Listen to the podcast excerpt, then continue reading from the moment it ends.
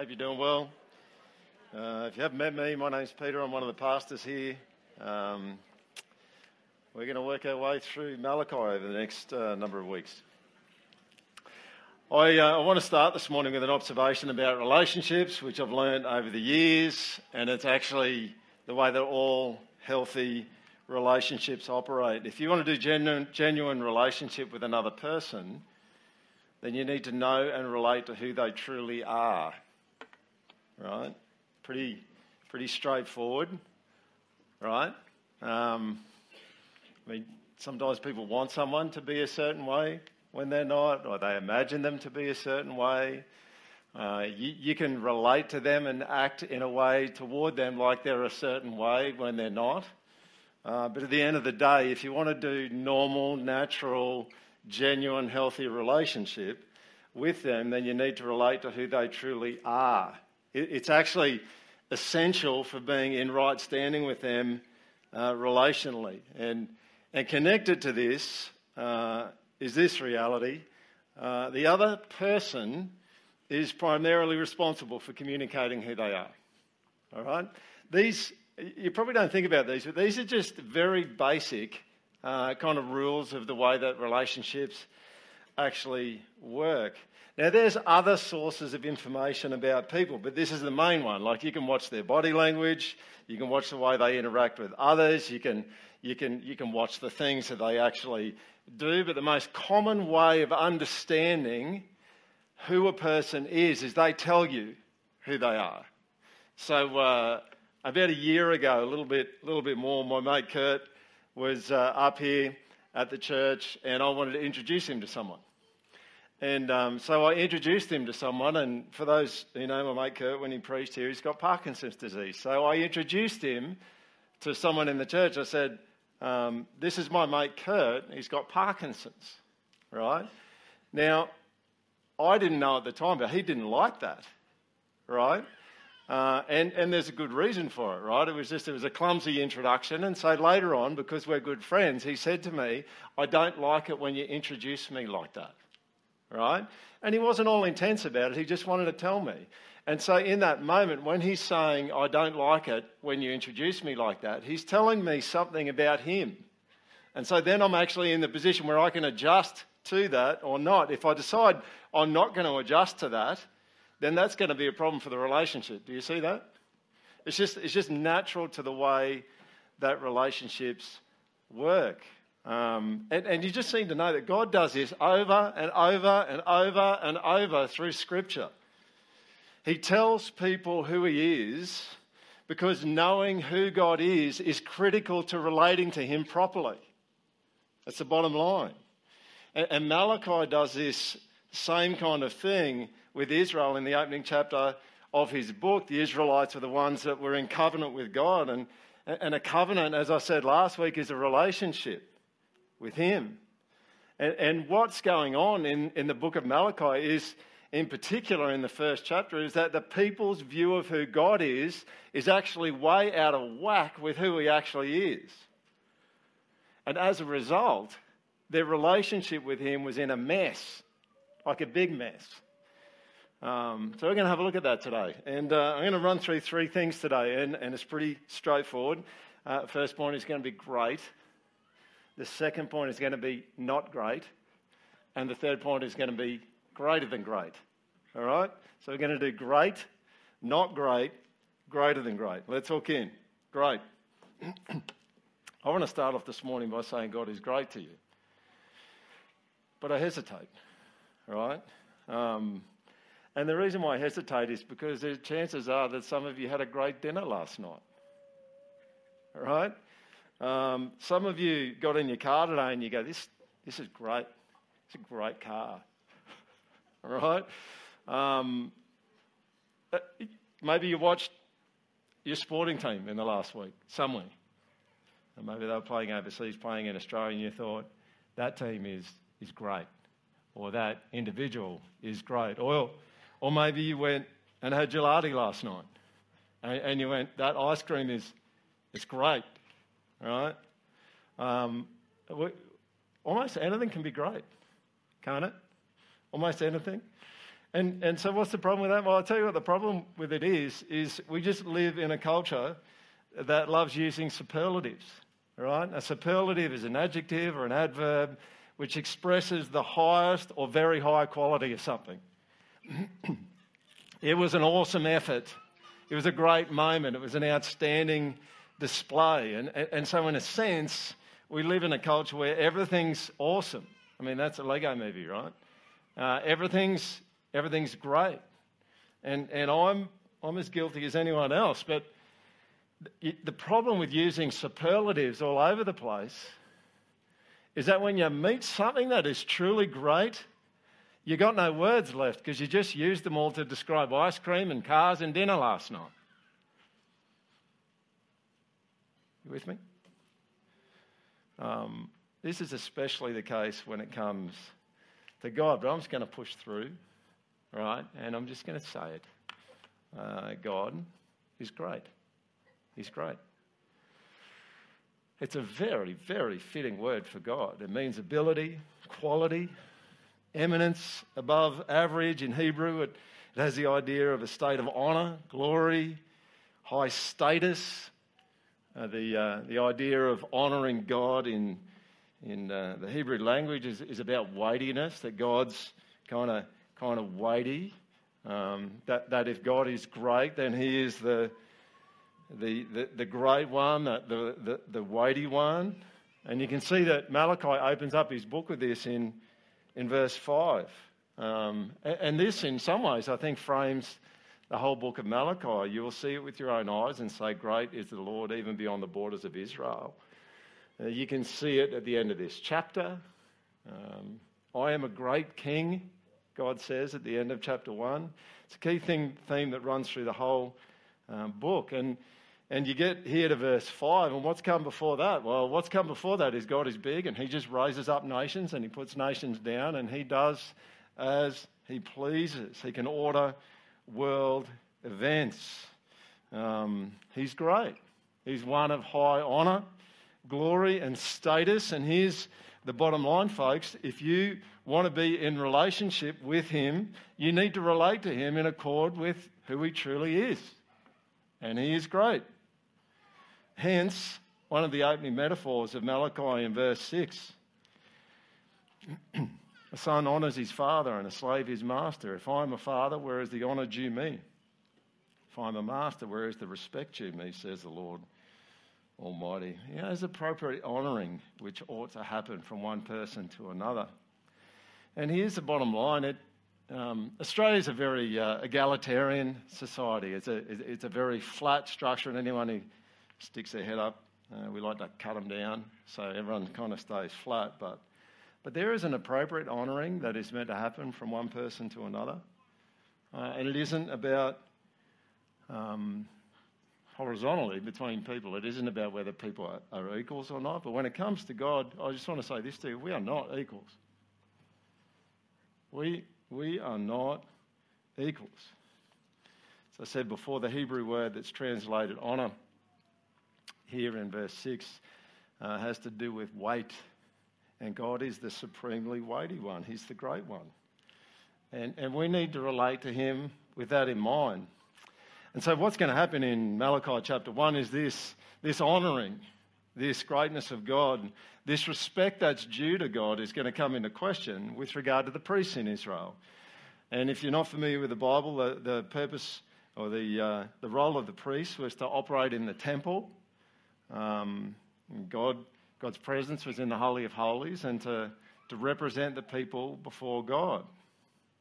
And so I want you to hear this the, the priests of all the Israelites were the people that were the nearest to God, right? Um, and they were responsible for overseeing all of the offerings that happened in the, in the temple the whole burnt offerings, the grain offerings, the peace offerings, the purification offerings, the guilt offerings. And there's a reason why the priests are taken to task in this chapter. And, and here's, here's the principle, and do, this doesn't just apply to priests, this applies outside of priests as well. And I'll explain that in a moment. But uh, when it comes to God, the closer you are to Him, the more careful you need to be. Right? You, you just need to be careful. And so uh, Aaron's sons, Nadab and Abihu, back in um, book of Leviticus, Leviticus chapter 10, they offer, they get really near to God and they offer something to him that they shouldn't, and they get smoked by God and they get killed on the spot, right? Because when you get really, really near to God, you need to be really careful. And so then God says this in Leviticus 10, verse 3. He says, Among those who approach me, I will be proved holy. In the sight of all the people, I will be honored. Now, this is this principle of the closer you are to God, the more careful you need to be. It is something that operates in the context of God's holiness, but I want to say to you, it operates in the context of every single relationship, right? It, it's actually a relational principle that the closer that you are to someone, the more careful you need to be about how you relate to them, right? It's just how it works, and it operates in this building, right?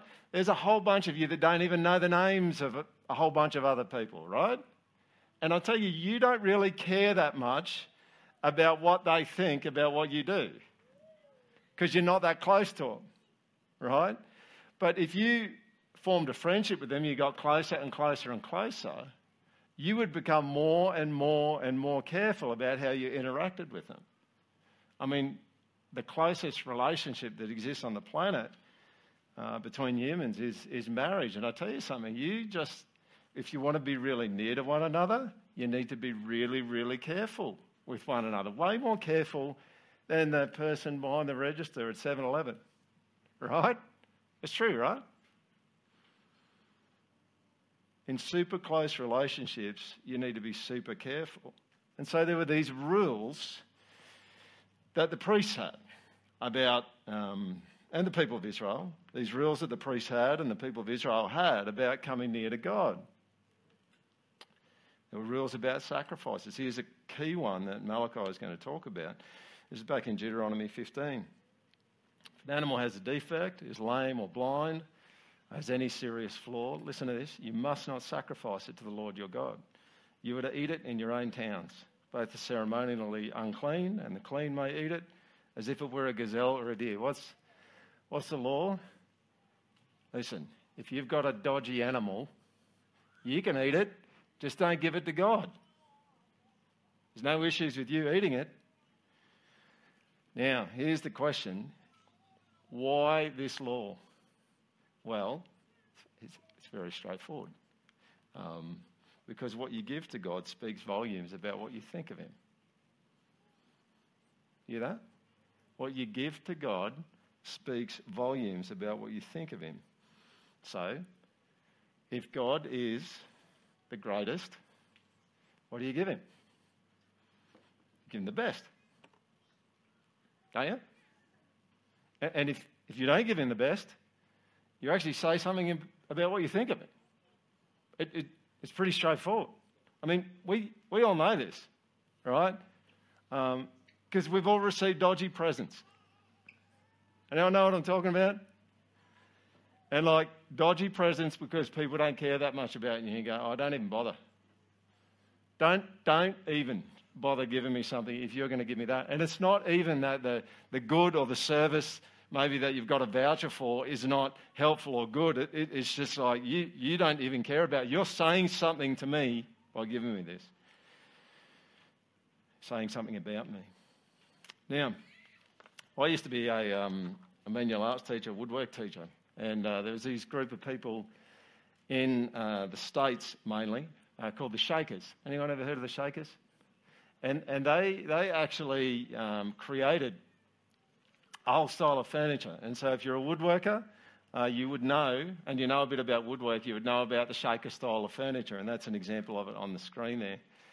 Um, you know, it was said of the Shakers that every piece of furniture needed to be good enough for an angel to sit on it. So you could go to a shaker chair and you could tip it upside down and it'd be good, as good underneath as it was on the top.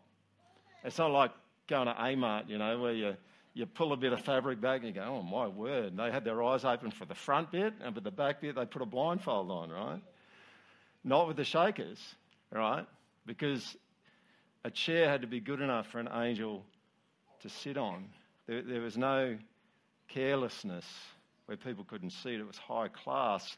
The quality of what was created reflected in their mind its possible use. Now, if you had to look at the way the people of Israel saw God, then what would you conclude about what they think of him?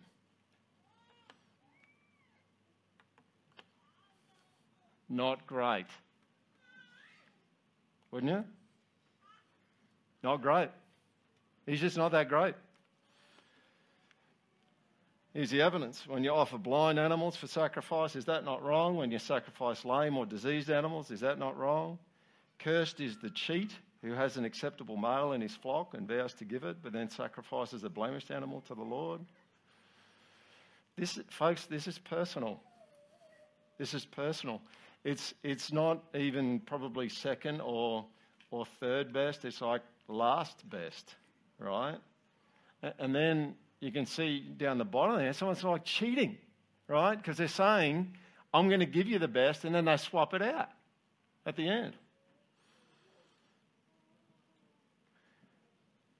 You can see it gets personal in uh, 6 to 7 of Malachi 1. You priests show contempt for my name. Contempt is when you do something which communicates something or someone is bad or is of little value. Um, and when, God says here, you show contempt for my name, the category of name is like the whole person. It's, it's the, the whole person's character, who they are, but you ask, How have we shown contempt for your name? By offering defiled food on my altar. But you ask, How have we defiled you? Can you see that? It's, it's, it's got a personal connotation to it. The way that they've done their sacrifices has polluted, stained, and defiled, if you could, in some way, God Himself, right? Now, some of us here just go, oh man, like, sucks to be a priest, right? He's really getting after him, right? Uh, and, and he was. God was getting after the priests, but before you kind of out the priests too much, where do you reckon they got the sacrifices from? Regular people. That's where they got them from. Why, why, do you think the priests are sacrificing the blind and the lame? It's because the people brought blind, lame sacrifices to give to God. And, and you can even see um, in verse 14 there. Cursed is the cheat who has an acceptable male in his flock and vows to give it. I don't think God's talking about the priests at that point. He's talking about the regular Israelites. That's what he's talking about. And I want, I just want you to hear this today. And some of you, Pete, Pete didn't have much sleep last night, right? But man, does Malachi one say this stuff? Here's, here's the bottom line: everyone's implicated right? I want to say to you this morning what you give to God says something about what you think of Him. It, it always does. It always does.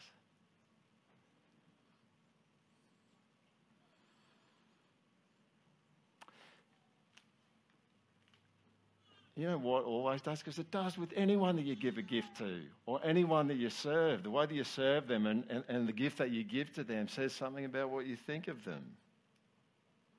And the people had fallen into a place where they didn't care about God anymore, and the evidence was really clear. And, and they're kind of living out the reality of, of that, that quite famous quote that um, hate is not the opposite of love, apathy is being disinterested, unenthusiastic, not caring. And here's the freaky thing about it, I reckon, in Malachi chapter 1 is it actually snowballs. Have a look at this in verse 12 to 13. But you profane the temple by saying the Lord's table is defiled.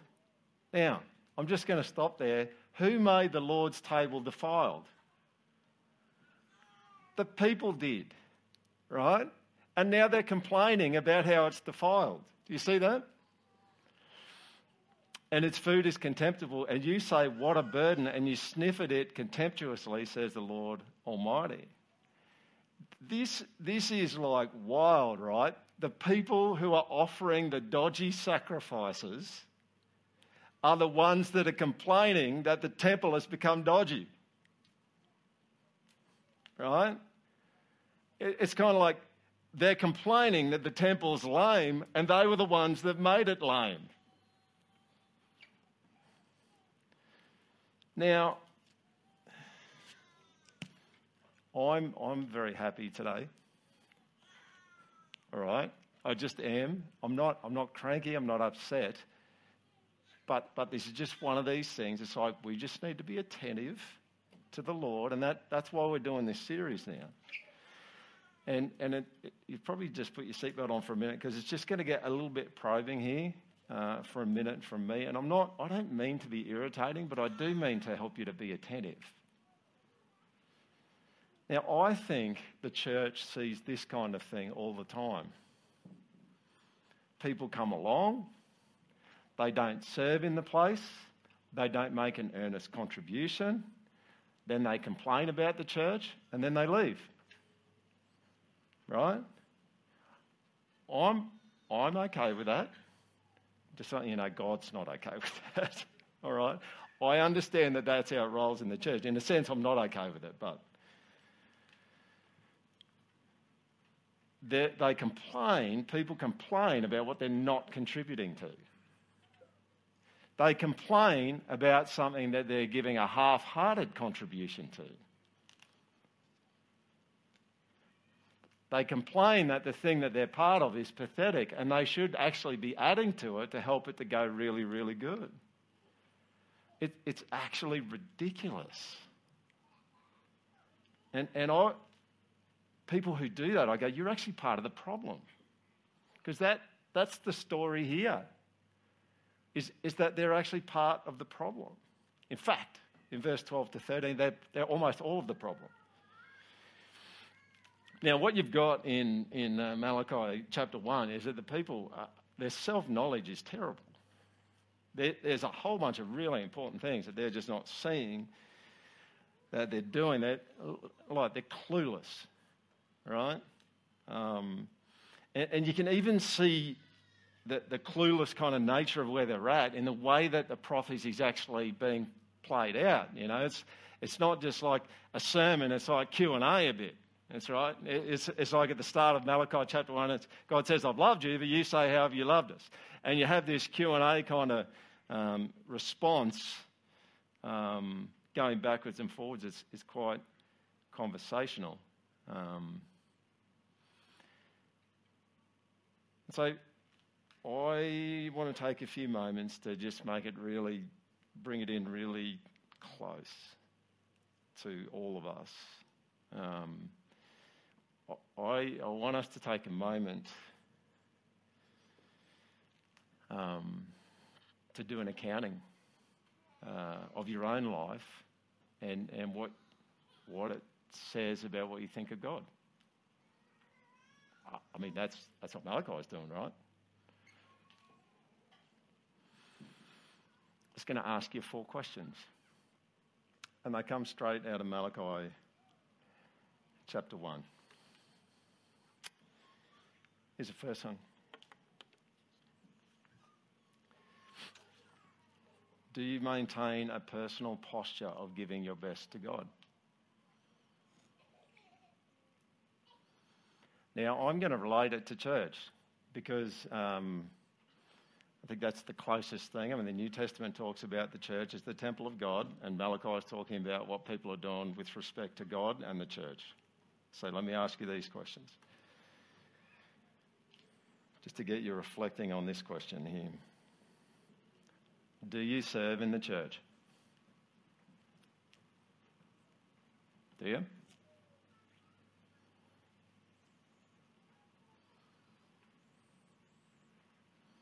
If you don't serve in the church, why aren't you serving in the church?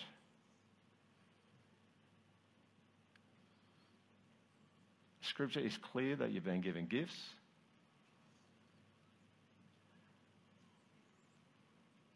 to serve people in the church. God's great. And it's just so right and appropriate to serve the Lord, isn't it? Is it? Can, can anyone at this point give me an amen? Amen? It's, it's good and it's right to serve the Lord. It's always been good and right to serve the Lord. If, if you serve in the church, what attitude do you bring to serving in the church? Now, I'm, not saying this to rouse on anyone. I don't have anyone in my mind. But what attitude do you bring to serving in the church? I have heard over and over and over in church like pastoral circles where people say this. They say, paid staff are better for the church than volunteers because people will do things for money and will be more consistent than a volunteer because they're not getting any money.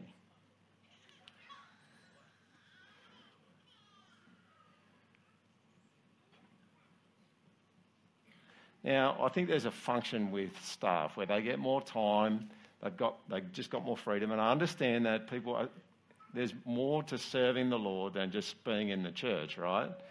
But, but I don't know, are you uncomfortable with people saying those things?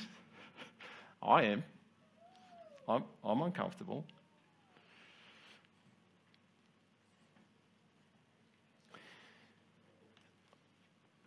Ah, geez, I'm going to get run out of town today. But, but we'll have a good time while we're doing it. Uh, what about your money? I mean, we're going to get to this in a few weeks, but does God get the first cut? Who, who gets the first cut? And what size cut do they get? Or does God get the dregs?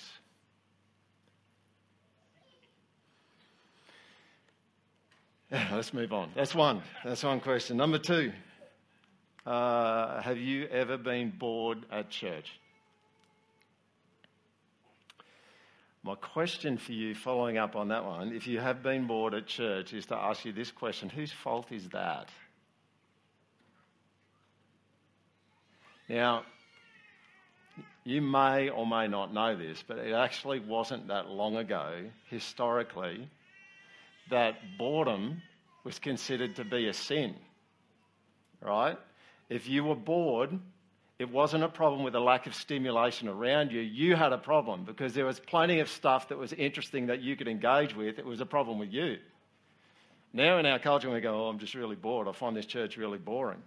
I find this sermon boring. Maybe some of you are thinking that right now. Let's go, this is a really boring sermon. And I'd say, I'm sorry, right? but there's a good whack of that problem that you've got right now, which isn't actually my problem. Now, it is my responsibility to engage and to teach the word and to connect it to everyone and to do the best that I can. And my apologies when I fail at that. But my father always said to me, when I sat, and I have sat in churches my whole life for 50 years, he said to me, he said, if the sermon's boring, get your Bible out and read it.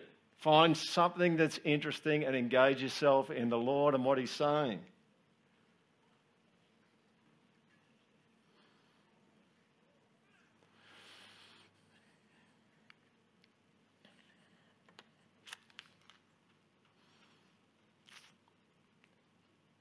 See, I've got myself out of order now. I'm going to go back to the second one.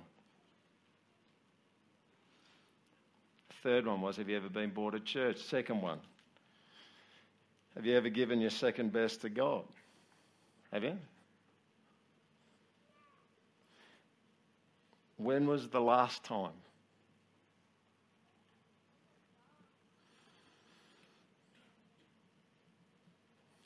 How common is it?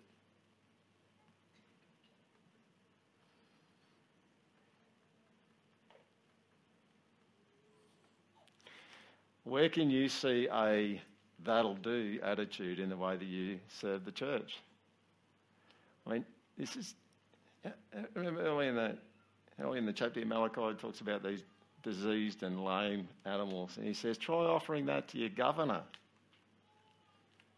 I mean, here's a good measure for you. Do you you put in as much effort, at least as much effort, effort in the church as you do at work. Do you?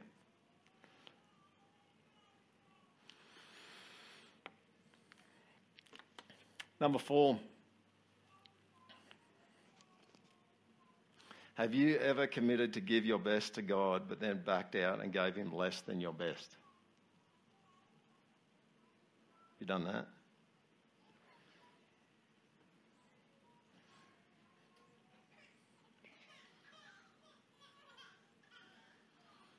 Can you think of an example?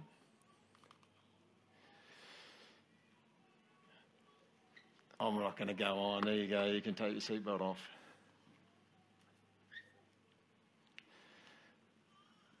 But I am going to leave you with a summary question. Because these four questions and what God says to Israel through Malachi in Malachi chapter 1, they all beg this question, I think. If God is not getting your best, then who is?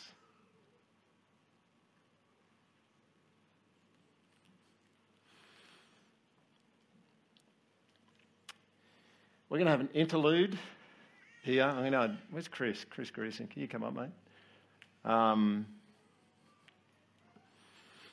I've got a third point, and we're going to we're going to finish on the up.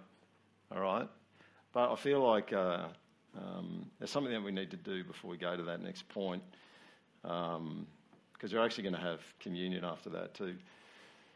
Um, I, I think some of us need to repent.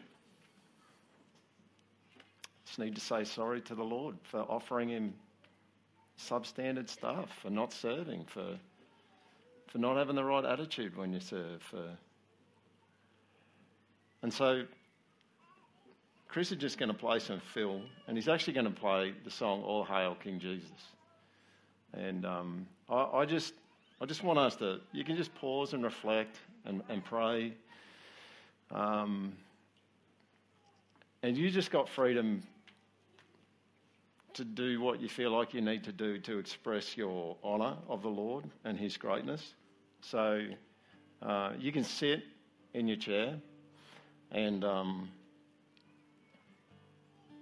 you can pray. You can just close your eyes and pray quietly, or if you feel like you need to stand for a moment or two and pray as some kind of physical thing, or perhaps even uh, get down on your knees where you're sitting when you pray. Uh, you're welcome to do that too. The next bit's going to be good, but if you actually haven't done some business with God, if you've been short of the mark, you just you're going to miss the next bit. Um, if you feel like you need to confess something to someone else in the place, because that's going to help you do that, but but we'll just take two or three minutes, four minutes, just have this little interlude. Um, and then we'll sing the chorus a couple of times of All Hail King Jesus. Um, and then we're going to move into grace. God's kindness and His grace toward us. But turning away and confessing always comes before you get the grace. That's, that's just how it works. Okay? Take a couple of minutes. I'll be back with you in a couple of minutes.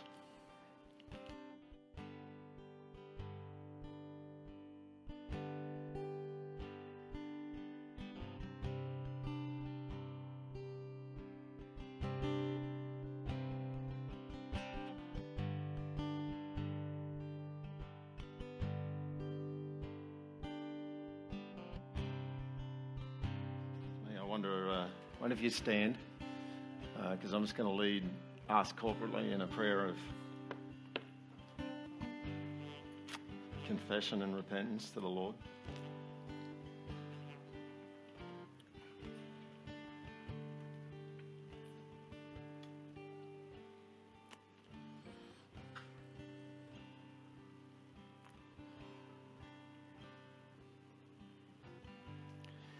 There's not one person in this room that has consistently given to you what you deserve.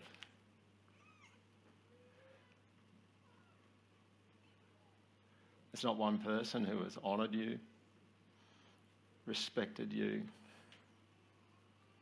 and served you completely in the way that you ought to be honoured, respected, and served. And so we together acknowledge that before you right now.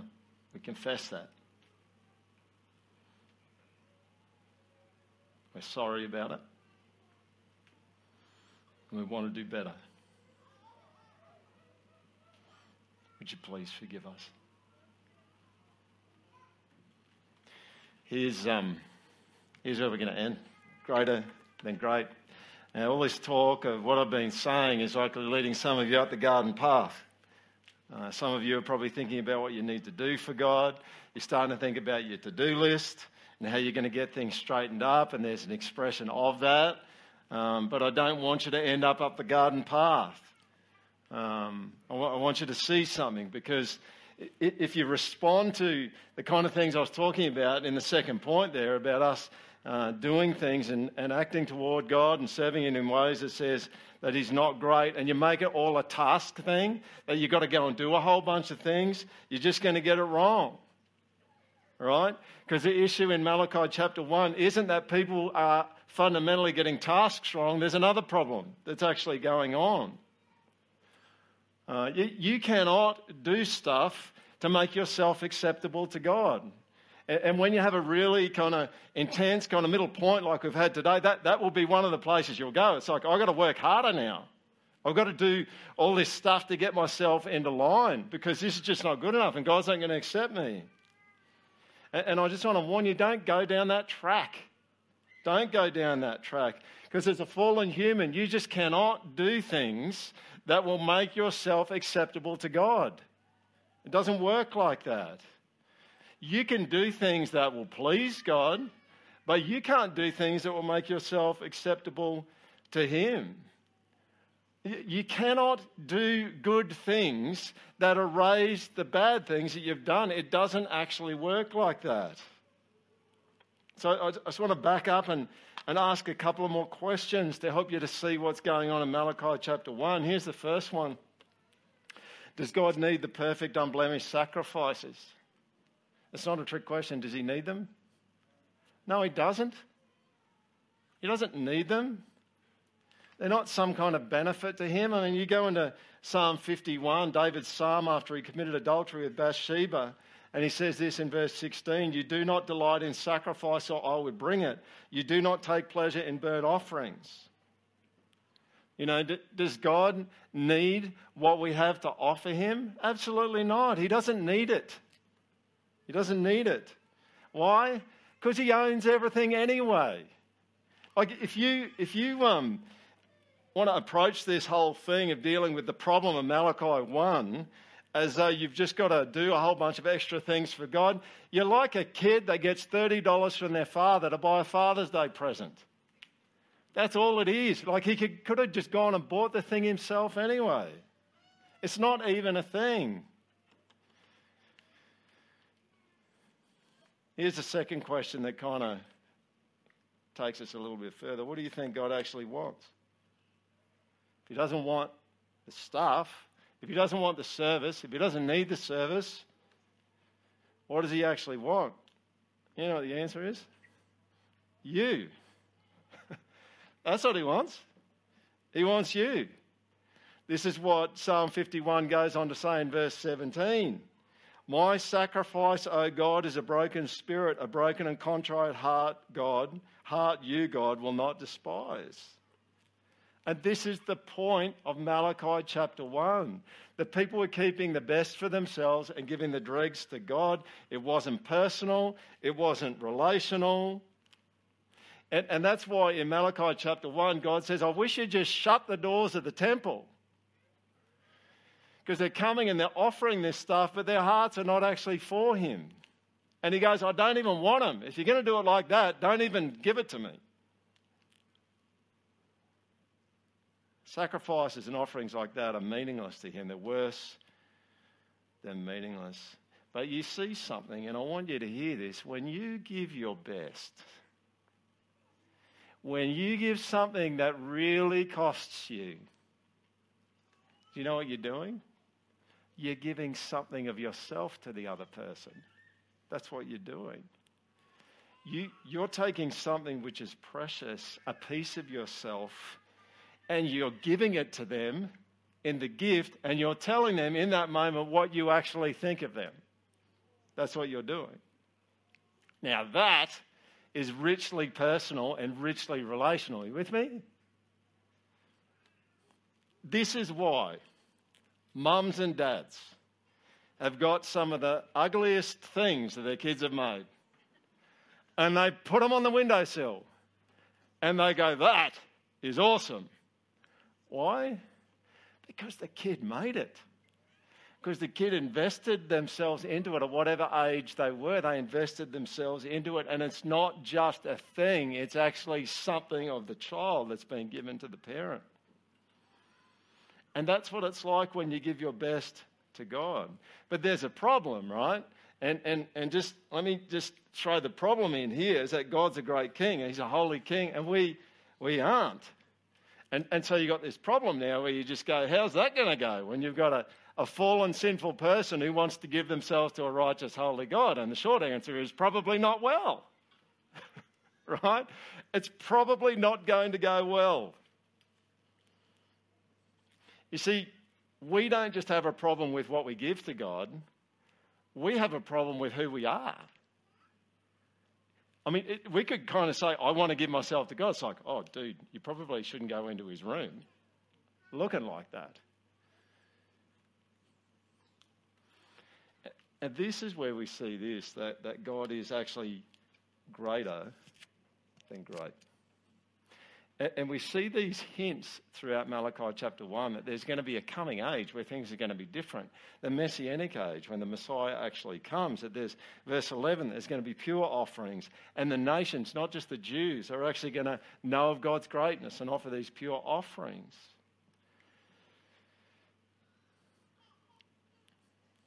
Now, there are religions in the world that have this line God is great right? And we've all heard them. And, and in a sense, at the start of Malachi chapter 1, we got the God is great line because he's big, he can raise people up, he can put people down, he's, he's the greatest. But I want to say something to you that there is something about the Christian God, there's something about Jesus which is greater than great. Have you ever had um, this experience where you, you, perhaps you follow a favourite sports star or some kind of famous uh, celebrity um, who's just got an incredible talent? Uh, maybe they're great with the ball, maybe they can play sport, maybe they can run really fast, maybe they're, they're good at the arts, and you know, somehow, somewhere along the lines, the press finds out about this person and the fact that they have actually quietly been sacrificing themselves to serve underprivileged, unfortunate people. Can you think of a, a time where you've heard of that? And do you know what you think at that moment? You know what you think?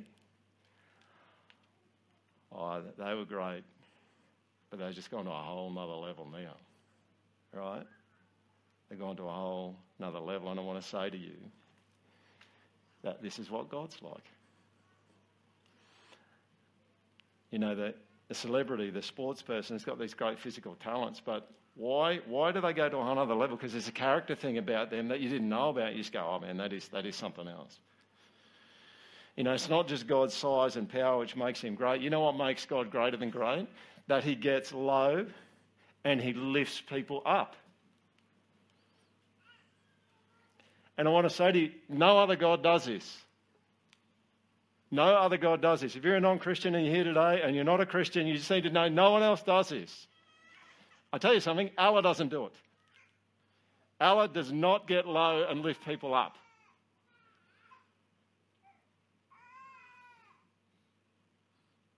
When we can't muster up offerings which make us acceptable in our own right, when we can't offer ourselves to God in a way which is acceptable to a great holy king. What does he do? Well, he stoops down and he takes on human flesh and he gives himself to the Father on our behalf. He is the perfect Son. And on the cross, his death on the cross, he purifies us and offers himself to the Father as a perfect offering. And he's the ultimate sacrifice. You know, God in Malachi chapter 1 uh, says, I wish that they just shut the temple doors. And I want to say to you this morning um, that Jesus shut the temple doors. There's no other sacrifice that's needed anymore. And it came in the form of the curtain in the temple being torn in two. You don't need to go in there anymore. There's no other sacrifice that needs to be made for you. It's all been done. We find out about that in the book of Hebrews too. So you're not up against it when, when you're serving the Lord. you don't need to be nervous about what you give or, or, um, or who you are when you're giving yourself to Him. You just need to go all out for Him. You know, the death of Jesus on the cross purifies you. It makes you clean. It makes you perfect in God's eyes. So, and when you serve Him, His death on the cross perfects everything that you offer to Him. So there's nothing that's going to stop the Lord from saying, That is so good. when you offer something to him. Like you just you just don't need to be nervous about just going, oh, that seems really lame, but that's kind of the best I've got. It's like he's going to go, I'm putting that on the windowsill. That's what I'm doing. That is like awesome.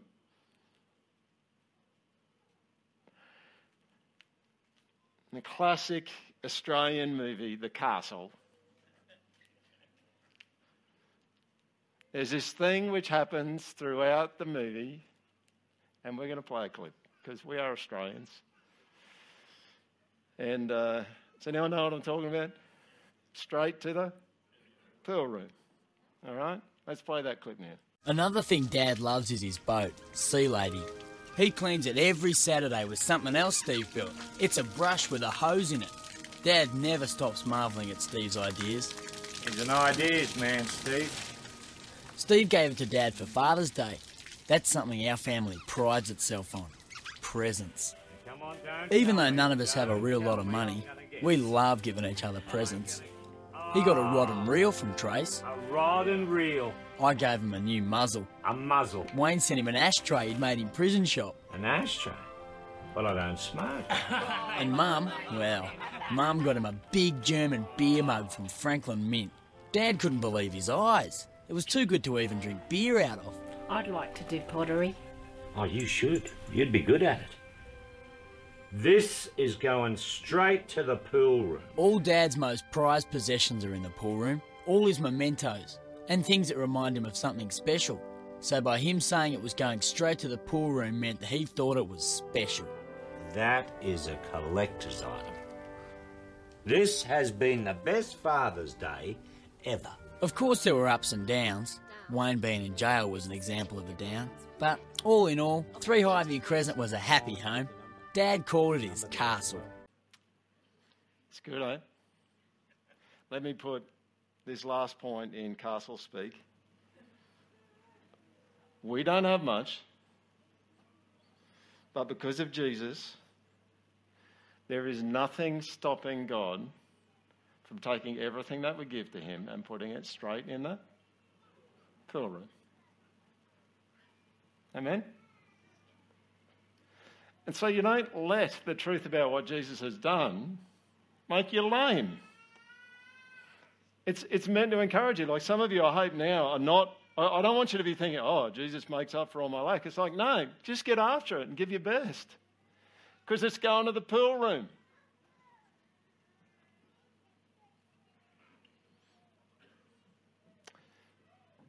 God's greater than great isn't he? Just invite you to stand with me. I'll, I'll pray.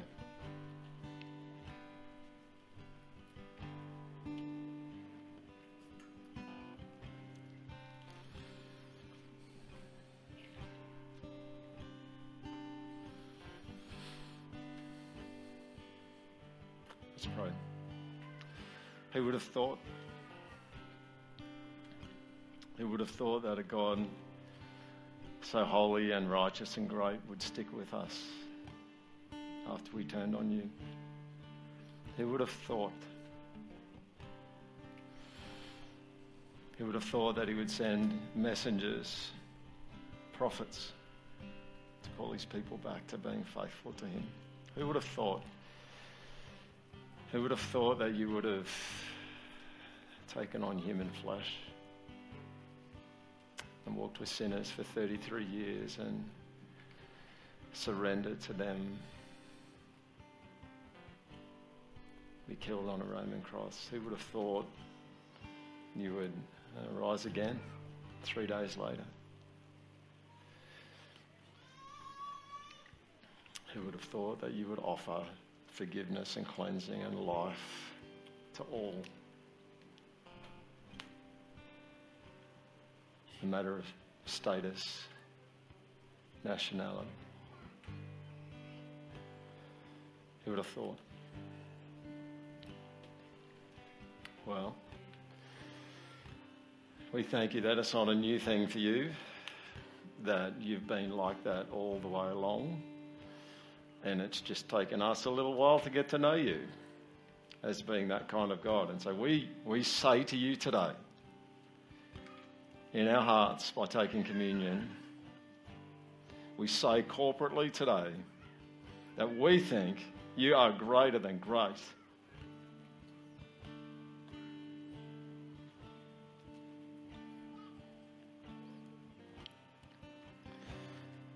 Amen.